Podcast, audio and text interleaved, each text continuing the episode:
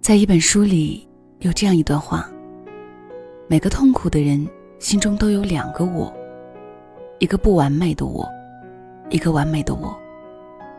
不完美是人的本性，因而这个我是真实的；完美背离了人的本性，因而这个我是虚幻的。承认不完美，我们就能找回真实的自己。虽不完美，但却完整。许多时刻，我们总因为自己身上的缺陷而感到烦恼。其实，一个懂得接纳自己不完美的人，才会真正活得快乐。学会面对你的不完美。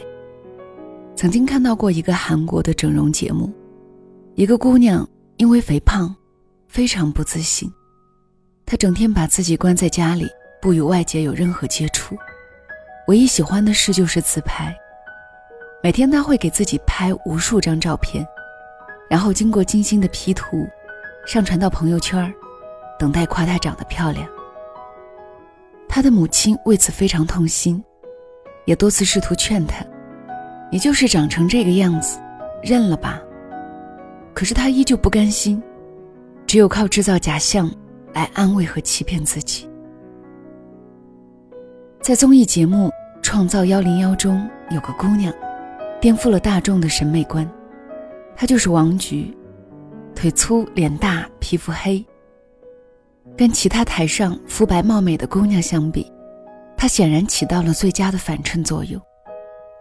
在两度惨遭淘汰时，她曾对评委说：“女团的标准是什么？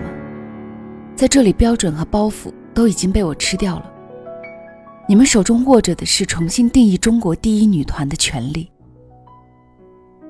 这番话为她圈了无数粉，因为原本观众在乎的是她的身材和长相，可是后来都被她的真诚、她的勇敢、能接纳自己不完美的性格所打动了。大部分的时候，一个人的美丑，其实由你的内心决定。你如果都无法直面这些先天的缺点，别人更难以接受他们。记得林清玄先生曾经提到他在成都演讲的一次经历。他要上台时碰到一个女生，长得很漂亮，跑过去拉了拉她的袖子，然后塞给她一封粉红色的信。他当时心砰砰跳，以为是一封情书。结果回到饭店一看，信上写道：“我从小就读你的文章。”非常敬仰你，没想到今天看到你，很像周星驰电影里的火云邪神，真是相见不如怀念啊。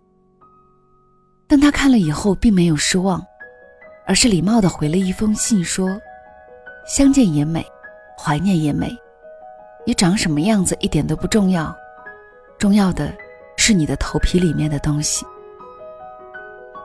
其实一个人的长相是先天生来的。”即便可以通过整容、化妆和修图等方式来遮掩你的不足，但如果一个人从骨子里就无法接纳自己，无论变得再完美，也不会让自己真正感到满意。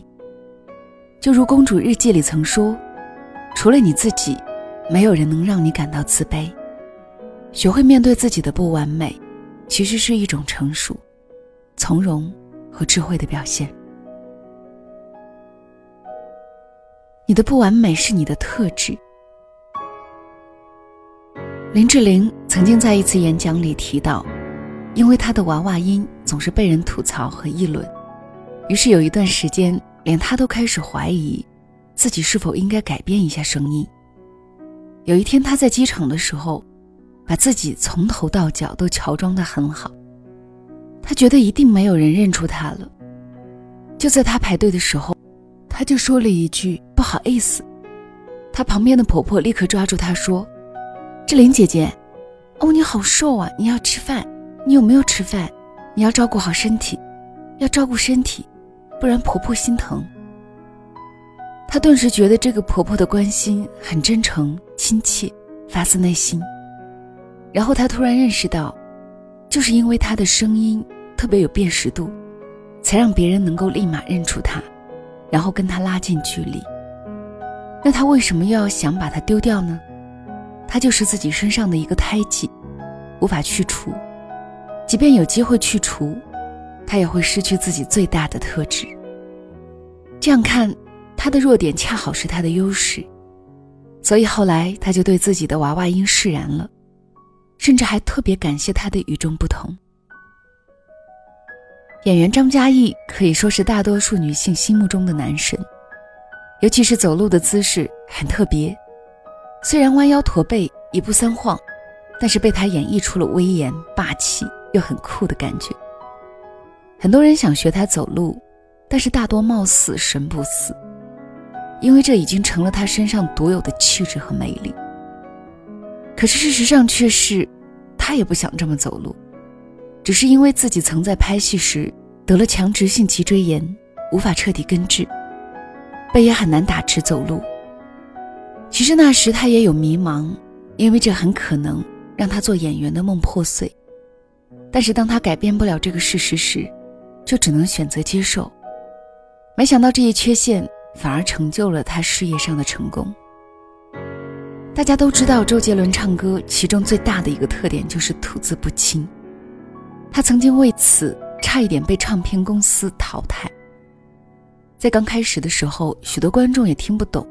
非常不接受，但是后来，他想做点跟别人反差很大的音乐，那就是中国风，再加上他有咬字不清的缺陷，结合起来试一试，结果产生了很好的效果，一直风靡到现在。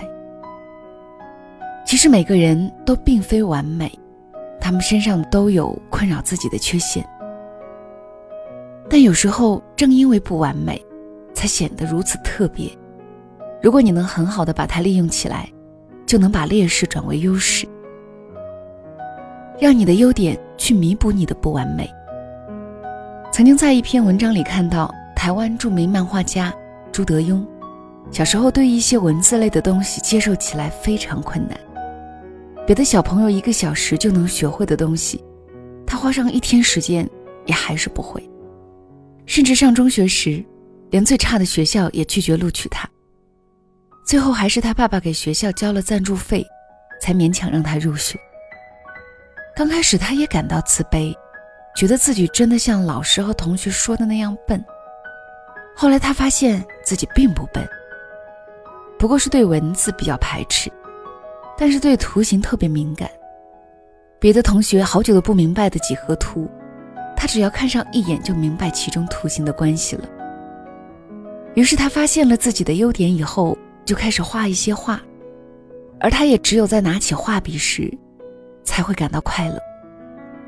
后来他曾说：“通过画画，我发现我原本并不是一个永不发芽的四季豆，只是没有找对方向而已。”我相信人和动物一样，都有自己的天赋，比如老虎有锋利的牙齿，兔子能奔跑，他们都是大自然成长过程中。把自己的天赋忘了，就像有的人被迫当了一个医生，结果他晕血，所以他注定了只能一辈子平庸。试想一下，如果当初朱德庸不画画，而是非要去读自己确实不擅长的书，却是没办法看懂的文字，那么今天这个世界上就又少了一个优秀的漫画家，而多了一个平庸的人了。而童话大师郑渊洁也曾经有过类似的经历。他上小学四年级时，一次老师布置了命题作文：“早起的鸟儿有虫吃。”但他却把作文改成了：“早起的虫儿被鸟吃。”这个行为让老师很生气，让他面对着全班同学，自己一直喊一句：“郑渊洁没出息。”后来加上他成绩本就不好。又得罪了老师，于是被开除了。辍学后，他发现自己对写童话特别感兴趣，于是他就一直写。如今，他虽然是个连小学文凭都没有的人，但却成了中国的童话大王。其实，每个人身上都有一定的缺陷，可以说这个世上就没有十全十美的人。但重要的不是你的缺陷在哪里，而是取长补短。努力发挥你的优势，去做你喜欢做、适合做、也最擅长的事，也能取得成功。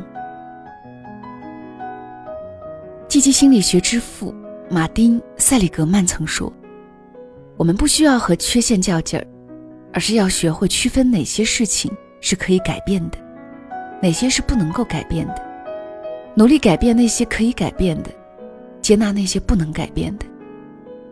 每个人都有自己的优缺点，有时学会接纳不完美，比不完美本身更有值得你去反思的意义和价值。”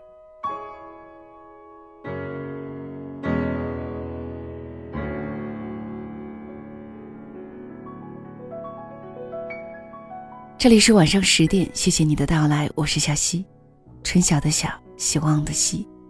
今天分享的这篇文章名字叫做《爱自己就是接纳自己的不完美》，作者是李思源，收自公众号“温暖的女子”。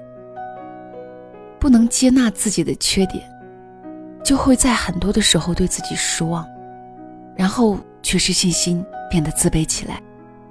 所以一定要接纳自己的不完美，让自己的不完美变成自己的优势所在，我们会变得更好。好了，今天的分享就到这里。小溪更多节目也可以关注小溪公众号“两个人一些事”。晚安了。回望昨日海棠，沐浴晨光，含苞待放，有记忆。斜阳照你脸庞，非半夜两人遥相望，念念不忘，朝思暮想。你歌唱，余音绕梁，那双迷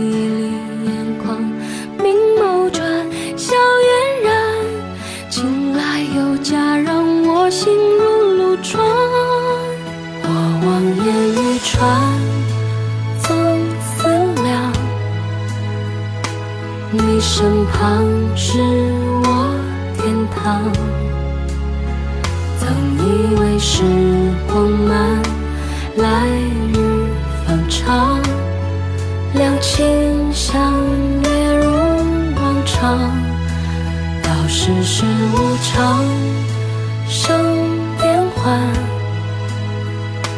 当头棒，猝不及防。你我曾如鸳鸯，儿女情长。执子之手，盼白首共烛光，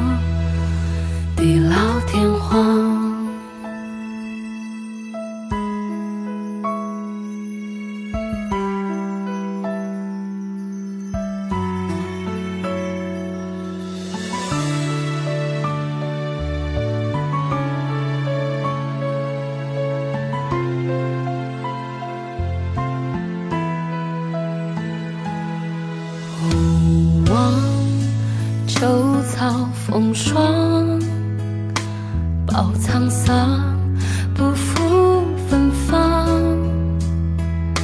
那些地久天长，已成过往。翘首看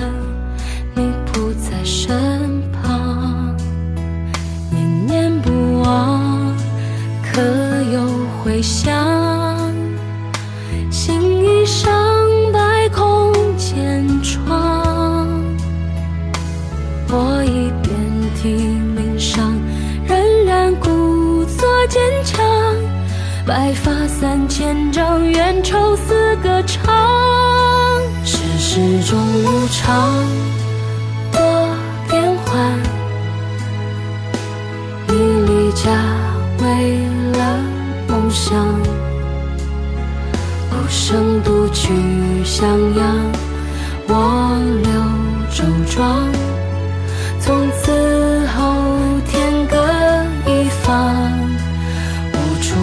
凄凉，冰成霜，泪两行，把梦锁上。那些甜蜜时光，随成过往。仍希望你可以落落大方，浅笑依然。